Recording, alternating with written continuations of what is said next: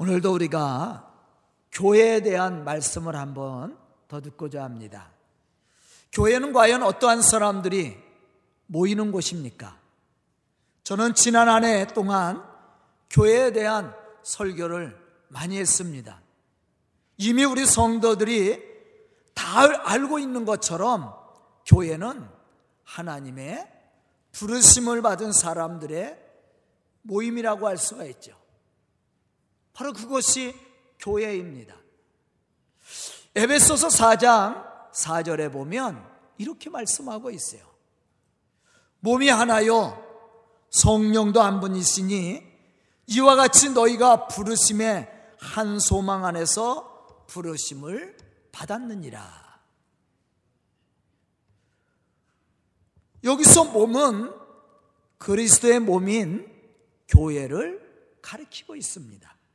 즉, 교회는 예수 그리스도 안에서 부르심을 받은 성도들이 한 성령 안에서 세례를 받고 한 몸을 이루어 한 뜻 곧 하나님의 부르심의 뜻을 따라 순종함으로 하나님의 구원을 이루어가는 공동체임을 우리에게 말씀해 주고 있어요. 다시 말하면 고린도전서 12장 13절에서 말씀하고 있듯이 유대인이나 헬라인이나 종이나 자유자나 다 한 성령으로 세례를 받아 한 몸이 되었고 또 다 한 성령을 마시게 되었으므로 하나가 되었다. 그렇게 말씀한 것처럼 우리가 예수 안에서 한 성령 안에서 하나 된 공동체를 이루는 그것이 바로 교회죠. 헬라인이나 유대인이나 종이나 자유자나 관계가 없습니다. 예수가 그리스도 있음을 믿는 모든 사람들이 한 성령 안에서 한 세례를 받고 한 마음을 품고 한 뜻을 가지고 연합해서 하나님께서 우리에게 명령하신 이 복음의 역사를 이루어가는 곳 그것이 바로 교회라는 사실이에요.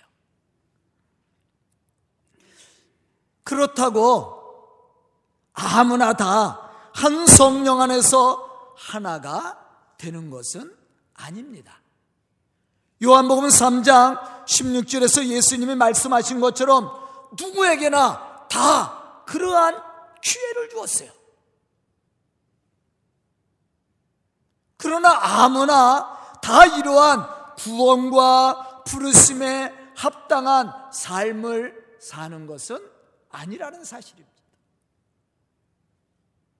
다만 하나님의 부르심에 응답함으로 순종하는 믿음의 사람들이 하나님의 부르심에 합당한 일꾼으로서 하나님의 부르심의 궁극적인 목적, 곧 예수 그리스도를 통해 세상을 구원하시려는 종말론적 구원을 이루기 위해서 충성하는 믿음의 사람들이 그리스도 예수 안에서 하나 된 교회를 이루고 그것을 성취해 나갈 때 바로 그것이 교회로서 가치가 있고 또 하나님의 교회로서 그 사명을 감당하는 좋은 건강한 교회가 될 수 있음을 우리에게 말씀해 주고 있는 겁니다. 본문 17절에 보면 이러한 사실에 대해서 우리에게 말씀해 주고 있습니다. 오직 주께서 각 사람에게 나눠주신 대로 하나님이 각 사람을 부르신 그대로 행하라. 내가 모든 교회에게 이와 같이 명하노라. 그렇게 말씀을 했어요. 우리는 이 말씀과 같이 하나님의 부르심 받은 교회와 성도로서 하나님이 우리를 부르시고 명령하신 대로 하나님의 구원을 이루어가는 믿음의 교회와 성도들이 될 수 있어야 됩니다. 왜냐하면 이러한 교회와 성도가 하나님이 부르신 그 부르심의 사명을 감당함으로 예수가 예수 그리스도 안에서 하나 된 교회로서 세상을 변화시켜 나갈 수 있기 때문이라는 사실이죠. 그러면 하나님은 우리 서강교회를 이곳에 세우시고 이 교회와 우리 성도들을 통해 이루고자 하는 뜻이 무엇이며 또 우리가 감당해야 될 사명이 무엇이냐는 거예요. 왜 하나님이 이곳에 교회를 세우셨을까? 또 이 교회 안에 왜 우리 성도들이 모여서 예배를 드리고 교제를 하며 하나된 공동체를 이룰 수 있도록 축복해 주셨을까? 그것은 두말할 것도 없이 복음의 사명을 감당하라고 하나님이 이곳에 교회를 세우신 거죠. 또 우리를 부르신 것이죠. 그럼 우리 교회가 이러한 하나님의 부르심에 온전히 응답하기 위해 갖춰야 될 신앙의 모습이 무엇입니까? 그것은 맡겨진 믿음의 분량에 따라 순종하는 교회가 될 수 있어야 된다라는 것입니다. 우리 교회가 우리에게 맡겨진 믿음의 분량에 따라 성령이 인도하시는 대로 성령이 말씀하시는 대로 우리가 순종함으로 그것을 이루어가야 된다는 겁니다. 보면 17절로부터 20절에 보면 이렇게 말씀하고 있어요. 오직 주께서 각 사람에게 나눠주신 대로 하나님이 각 사람을 부르신 그대로 행하라. 내가 모든 교회에서 이와 같이 명하노라. 할례자로서 부르심을 받은 자가 있느냐? 무할례자가 되지 말며. 무할례자로 부르심을 받은 자가 있느냐? 할례를 받지 말라. 할례 받는 것도 아무것도 아니요. 할례를 받지 아니하는 것도 아무것도 아니로되 오직 하나님의 계명을 지킬 따름이니라. 각 사람은 부르심을 받은 그 부르심 그대로 지내라. 그렇게 말씀을 했어요. 할례가 중요한 것이 아니라는 거예요. 할례를 받았느냐, 안 받았느냐, 이게 중요한 것이 아니야. 우리에게 중요한 것은 우리가 하나님의 말씀대로 지금 살고 있느냐. 이게 더 중요하다는 거예요. 우리가 하나님이 우리를 부르신 부르심에 우리가 온전히 응답하고 하나님의 거룩한 백성으로서 우리에게 맡겨진 사명을 지금 감당하고 있느냐? 그렇지 않느냐가 중요한 것이지 외적인 몸에 받는 할례가 중요한 것이 아님을 우리에게 가르쳐 주는 말씀입니다. 고린도전서 12장 4절로부터 7절에 보면 이렇게 말씀합니다. 은사는 여러 가지나 성령은 같고 직분은 여러 가지나 주는 같으며 또 사역은 여러 가지나 모든 것을 모든 사람 가운데서 이루시는 하나님은 같으니 각 사람에게 성령을 나타냈음은 유익하게 하려 함이니라. 교회는 여러 사람들이 모여 예수 안에서 하나 된 공동체를 이루고 있습니다. 뿐만 아니라 교회 안에는 여러 가지 직분을 맡은 사람들이 하나님이 허락하신 은사와 직분을 따라 교회 부흥과 교회 사역을 복음적인 사역을 감당해 나가는 것이에요. 그런데 한 가지 중요한 것은 은사나 직분과 사역은 하나님의 교회 공동체의 유익을 위해서 우리에게 주신 것이라는 거예요. 그러므로 우리는 겸손히 서로가 받은 은사나 직분을 존중하고 성령이 이끄시는 은혜를 따라 순종함으로 그리스도의 몸된 교회를 세워나갈 수 있어야 된다는 거예 여기서 우리가 한 가지 더 깊이 생각해야 될 것이 있습니다. 교회나 성도는 하나님의 부르심을 받은 믿음의 사람들이 예수 그리스도 안에서 하나 된 공동체를 이루고 하나님의 부르심의 뜻을 따라 순종하는 것이지만 그 부르심에 분량이나 믿음의 분량이나 사역이 다 같지는 않다라는 거예요. 신앙의 색깔도 다르고요. 신앙의 깊이와 연수도 다릅니다. 같을 리가 없어요. 직분도 다 달라요. 하는 사역도 다 다를 수밖에 없습니다. 그렇기 때문에 우리는 서로 존중하고 합력해서 선을 이루어 나갈 수가 있어요. 이게 건강한 교회입니다. 그럼 우리가 받은 은사와 직분과 사역을 어떻게 우리가 감당해 나갈 것인가? 첫째는 각자 받은 은사와 직분과 사역을 존중히 여길 수 있어야 됩니다. 고린도 교회 문제는 자신이 받은 은사나 직분 그리고 사역을 최고라고 생각하는 반면에 다른 사람이 받은 은사나 직분 그리고 사역은 무시하는 데서 오는 교만함이 교회를 혼란하게 만들었다는 거예요. 제가 금요일 날도 이와 같은 설교를 했는데요. 그게 문제야. 뿐만 아니라 은사에 대한 잘못된 이해입니다. 예를 든다면 고린도 교회 성도들은 방언을 하지 못하면 성령을 받지 못한 증거라고 생각해서 멸시를 했어요. 뭐 지금 뭐 순복음교회에서 그렇지 않죠. 예전에 순복음교회가 그랬어요. 성령을 방언을 하지 않으면 성령을 못 받은 것처럼. 성령 못 받아도 상관없습니다. 그것 때문에 구원받는 거 아니에요.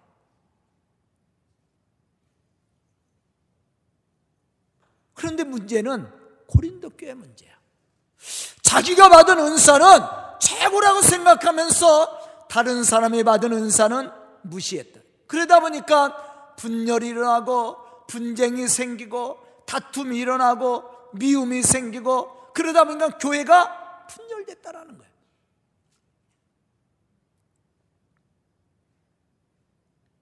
고린도전서 14장 19절에 보면 바울은 이러한 자들을 향해서 이렇게 말씀하고 있습니다. 교회에서 내가 남을 가르치기 위하여 깨달은 마음으로 다섯 마디 말을 하는 것이 일만 마디 방언으로 말하는 것보다 나으니라.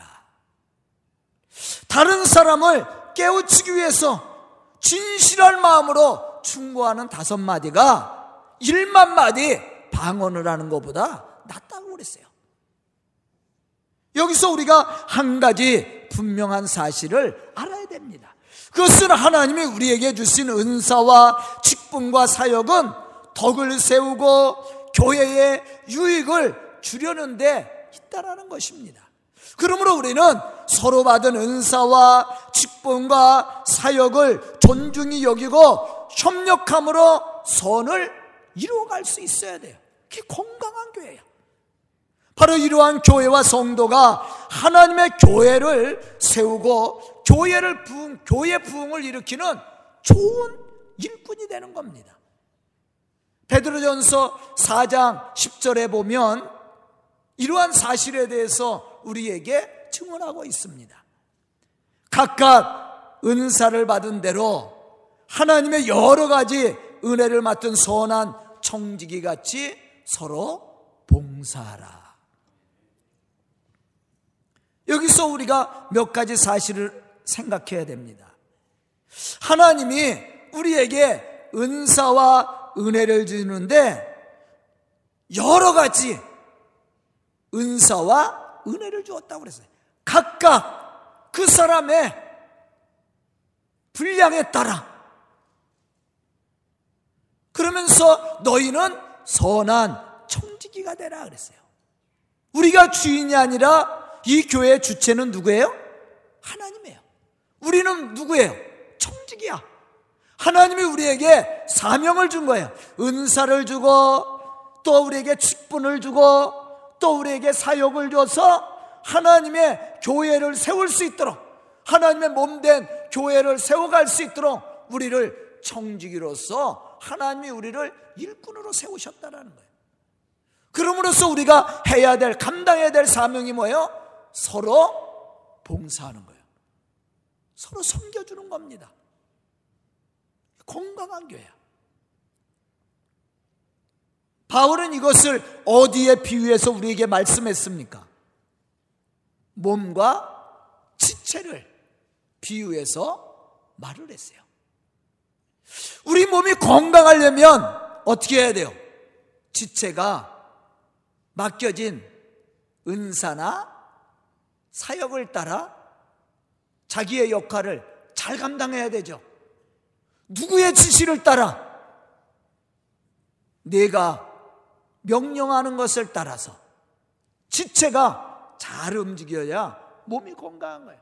그런데 내가 그렇게 하라고 하는데 지체가 그대로 움직이지 못하면 몸의 건강이 어떻게 돼요? 유지되질 못해요. 교회도 마찬가지예요. 교회도 성령이 말하게 하시는 은혜를 따라 지체된 우리 성도들이 서로 연합을 하고 협력을 하고 서로 봉사하고 섬김으로 하나가 되어서 자기에게 맡겨진 사명을 최선을 다해서 감당할 때 교회는 건강한 교회가 되는 거예요. 싸우고 다퉈 보십시오. 교회가 분열해 보세요. 교회는 무너져요.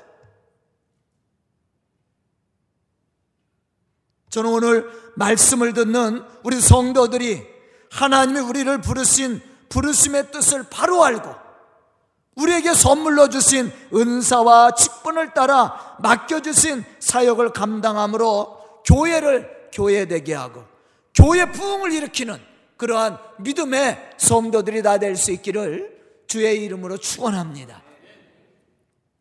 두 번째는 성령의 뜻을 바로 알고 순종함으로 맡겨주신 직분과 사역을 감당해 나가야 됩니다. 그래야 건강한 교회가 되는 거예요. 하나님께서 우리를 우리에게 주신 은사는 다양하다고 앞에서 제가 이야기를 했습니다. 즉, 각 사람의 필요와 재능을 따라서 하나님은 우리에게 은사를 주시고 직분을 맡겨주셨습니다. 그러므로 우리는 우리가 받은 은사나 직분을 내 뜻대로 사용하는 것이 아니라 성령이 인도하시는 대로 교회 유익과 복음 사역을 위해서 쓰임을 받아야 된다라는 거예요. 우리가 뇌가 지시하는 대로 지체가 잘 유기적으로 잘 움직여져야 건, 몸이 건강한 것처럼 교회는 성령이 말씀하시는 대로 지체된 우리 성도들이 맡겨진 사명과 직분과 은사를 따라 그 사역을 감당해 나갈 때 교회는 건강해지는 거라는 거예요. 고린도전서 12장 11절에 보면 이렇게 말씀하고 있습니다. 이 모든 일은 같은 한 성령이 행하사 그의 뜻대로 각 사람에게 나눠주신 것이라. 누가 우리에게 은사를 주고 직분을 주고 사역을 감당할 수 있는 능력을 주었다고 그랬어요? 한 성령이 모든 사람들에게 여기서 우리가 깊이 생각해야 될 것이 있습니다. 하나님이 우리에게 어떠한 은사나 직분을 주셨든지 우리에게 가장 필요하고 가장 잘 맞는 은사와 직분을 우리에게 허락해 주었다라는 거예요. 그래서 우리는 서로 받은 은사를 어떻게 해야 돼요? 존중히 여겨야 돼요.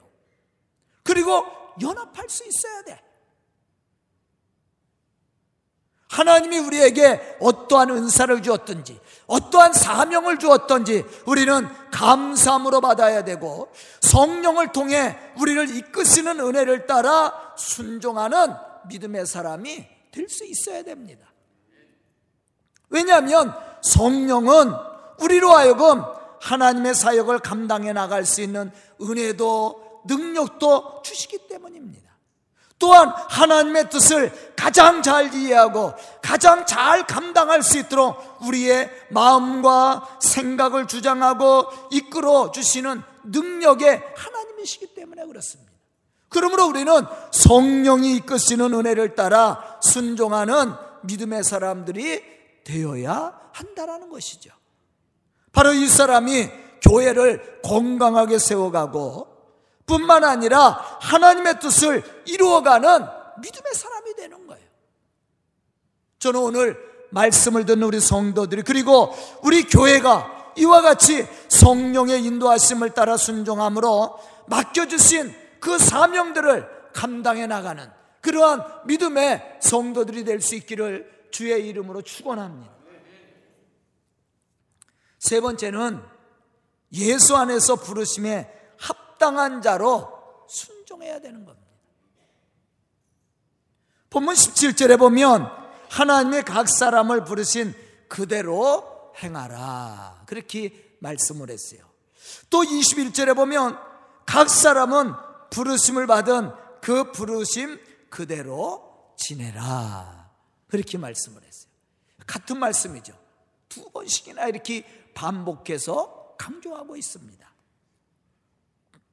여기서 우리가 다시 한번 생각해야 될 것은 하나님이 우리를 부르셨다고 해서 세상으로부터 단절이나 탈출을 의미하는 것이 아니라는 사실이에요. 각 사람을 부르신 그대로 행하라는 이 말은 하나님이 우리를 부르신 현장에서 우리의 변화된 삶과 모습을 통해 하나님의 살아계심을 증거해야 되고 하나님의 구원을 이루어 가라는 말씀이에요. 여기서 행하다라는 이 말은 걸어가다, 살아가다 이런 뜻을 가지고 있어요. 어떤 사람이 예수 그리스도를 믿음으로 개종을 했다고 해서 모두 다 특별한 사도직을 받고 사도적 사명을 감당해야 되는 것은 아니죠. 다만 어떠한 사람이든지 하나님의 부르심에 응답함으로 주어진 재능과 능력에 따라 삶의 현장에서 그리스도인으로서 최선의 삶을 삶으로 믿는 자와 믿지 않는 모든 사람들에게 본이 되어 그리스도의 빛을 비추라는 거예요. 만약에 우리 성도들이 은혜를 받았다고 다 사도적 사명을 받았다고 다 목사가 된다고 생각해 봐. 뭐 그럴 수는 없지만. 교회도 문제가 돼요. 다 어디 가서 목회할 거예요. 지금 목사가 남아도는데. 저는 제가 목사로서 가장 좋은 목사는 목회자의 자녀가 목사가 되는 게 가장 좋다고 생각해요. 저도 우리 부모님이 목회를 안 했어요. 교회 장로님이십니다. 근데 제가 목회하는데 정말 힘들더라고. 근데 목회자 자녀였던 우리 친구들은요, 아, 목회 나가는데도 수월하게 나가. 근데 목회도 잘해.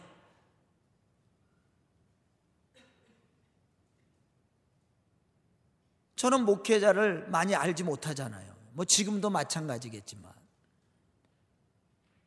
누가 교회를 이끌어주는 사람도 없고요. 교회를 소개해주는 사람도 없어. 아, 대학은 졸업했는데, 목회는 나가야 되는데. 아, 그런데 친구들은 잘 나가요. 교회를 맡아서 잘 나가. 목회자 자녀들은 줄이 있잖아. 어, 저는 줄이 없어요. 그래서 제가 대학을 졸업하면 생각을 개척을 하자. 사는 방법은 개척이다. 어디 교회 소개해 주는 데도 없고 오라는 데도 없고 그런데 목회를 시작 개척을 하고 목회를 시작 얼마나 어려운지 이 성도들과 교제가 잘 안 되는 거예요 사실은 저는 한다고 하는데 잘 이해를 못하는 거예요. 제가 우리 성도들을. 아, 지금은 그렇지 않아요. 지금 벌써 제가 30년 했잖아. 그런데 목회자 자녀들은요, 목회 나가는데 성도들을 잘 다뤄. 교회를 치리를 잘해. 왜냐하면 보고 배운 게 있잖아요. 부모님에게. 어려서부터. 뭐 잘하더라고. 아, 제가 목회하면서 생각해. 목사의 아들이 목사가 돼야지 제대로 하겠다. 저는 그렇게 생각해요.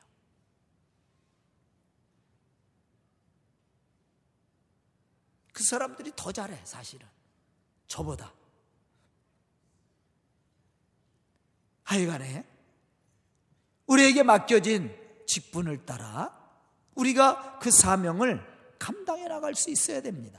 그런데 하나님이 우리에게 이러한 은사나 직분이나 사역을 주었는데 그 사역을 어떻게 감당해야 되느냐? 최선을 다해 감당할 수 있어야 돼요. 그런데 그것이 내 것이라고 생각하지만 이 교만이야.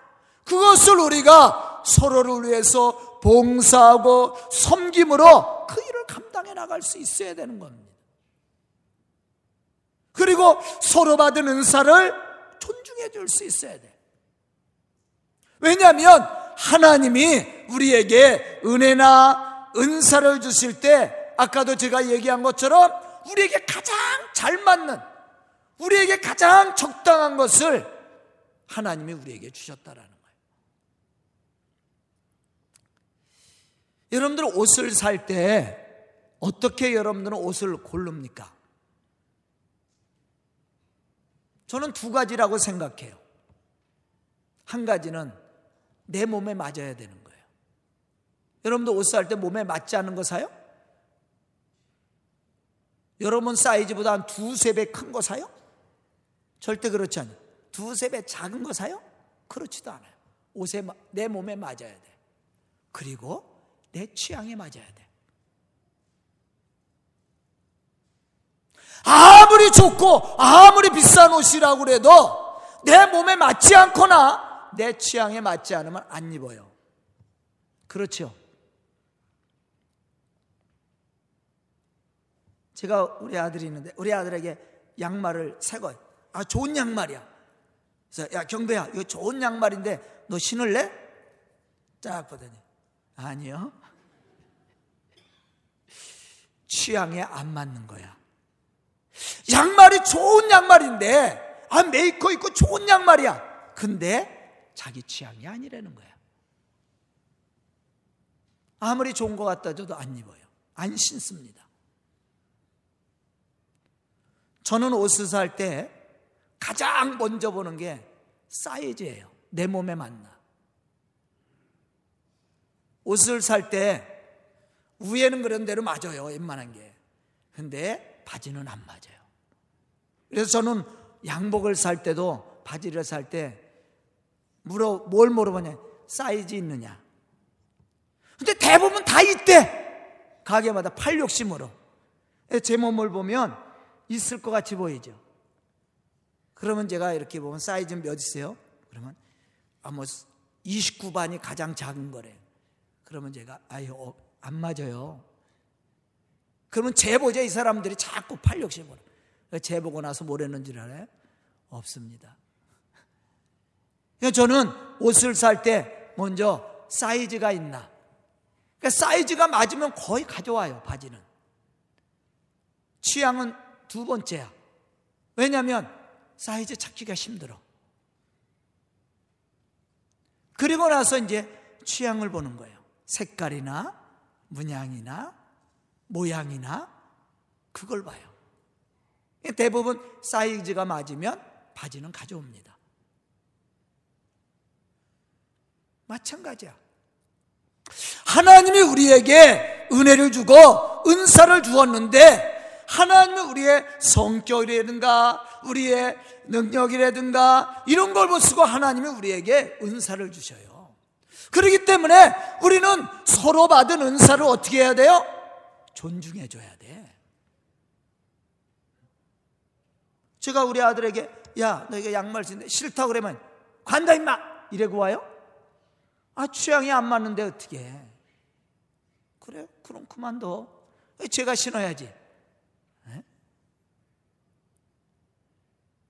존중해줘야 돼 상대를. 신앙도 마찬가지예요. 본문 24절에 보면 하나님은 늘 우리와 함께 하심을 우리가 생각해야 된다. 그렇게 말씀하고 있어요. 또 인위적인 세상적인 권위가 아니라 그리스의 사랑과 섬김으로 교회와 세상을 섬겨줄 수 있어야 돼요. 그러니까 우리가 하나님의 이 복음의 사명을 감당하고 하나님의 부르심에 좋은 일꾼으로 응답하기 위해서는 하나님이 늘 우리와 함께 하심을 믿어야 되고 또 하나님이 우리를 사랑하고 섬겨준 것처럼 우리가 서로를 존중하고 사랑하고 섬겨줄 수 있어야 돼요. 그러한 교회가 좋은 교회가 되는 거예요. 하나님이 우리와 함께 하심을 우리가 믿고 동행하는 삶을 산다면 우리는 하나님의 아마 거룩한 백성으로 살아가게 될 겁니다. 우리 성도들도 마찬가지잖아요. 저랑 같이 있으면 뭔가 좀 거북하죠. 좀 행동도 조심해야 되고, 말도 조심해야 되고. 안 그래요? 아마 그럴 거예요. 제가 그러잖아요. 이 동네 사는 사람들도요, 담배를 피다가 저를 보면 절대 담배 제 앞에서 이렇게 안 펴요. 담배 피는 사람들도요, 저를 보면 제가 여기 목사인 줄 알잖아. 그러면 담배를 감춥니다. 그렇지 않으면 대부분 다 얼른 버려서 꺼요, 담배불을. 그리고 저와 얘기를 해요. 절대 담배불 이렇게 물고 저랑 얘기하는 사람 여기 한 사람도 없어요, 이 동네. 제가 목사인 줄 아니까. 하물며 우리 성도들이 그렇게 할 수 있어요? 그렇게 못할 겁니다. 더군다나 전능하신 하나님이 우리와 함께 동행하고 있다고 생각하면 우리가 얼마나 거룩한 삶을 살겠어요. 또 더 나가서는 우리를 구속하여 주시고 죽기까지 우리를 섬겨 주신 하나님의 그 사랑이 우리 속에 있다면 우리가 얼마나 섬김의 삶을 살겠어요. 오늘 말씀 속에서 바울이 우리에게 강조하는 말씀이에요. 너희가 받은 대로 행하라. 우리가 받은 은사대로 우리가 서로를 존중함으로 서로를 사랑하고 섬김으로 하나님의 거룩한 사명을 감당해 나가는 거야. 교회가 감당해야 될 거야. 상대를 무시하지 말고 비판하지 말고 하나님이 우리를 비판했어요. 우리 있는 그대로를 받아주시고 우리를 사랑으로 섬겨주시고 우리를 축복해 주었어요. 그러기 때문에 우리가 이 자리에 앉아 있을 수 있게 되었단 말이에요. 이러한 하나님의 은혜와 사랑을 가지고 우리가 서로 존중함으로 서로 사랑하고 섬겨줄 때 놀라운 변화가 일어나고 감동의 역사가 일어나는 거예요. 그것이 교회라는 겁니다. 저는 오늘 말씀을 듣는 우리 성도들이 하나님의 부르심에 올바로 응답함으로 이 교회를 교회되게 만들고 또 교회 부흥을 일으키는 그러한 믿음의 우리 모든 성도들과 우리 교회가 될 수 있기를 주의 이름으로 축원합니다. 기도드리겠습니다. 은혜로우신 아버지 하나님 감사합니다. 이렇게 귀한 시간을 허락하여 주시고 주의 말씀과 은혜 가운데 거할 수 있도록 축복하여 주시니 감사합니다. 이 시간 말씀 듣고 결단 우리 성도들 참으로 하나님 앞에 온전한 믿음의 사람들이 되게 해주시고 하나님의 부르심에 응답함으로 주의 거룩한 복음의 역사를 이루어가는 믿음의 일꾼들이 될 수 있도록 축복하여 주시옵소서 예수님의 이름 받들어 축복하며 기도드리옵나이다. 아멘.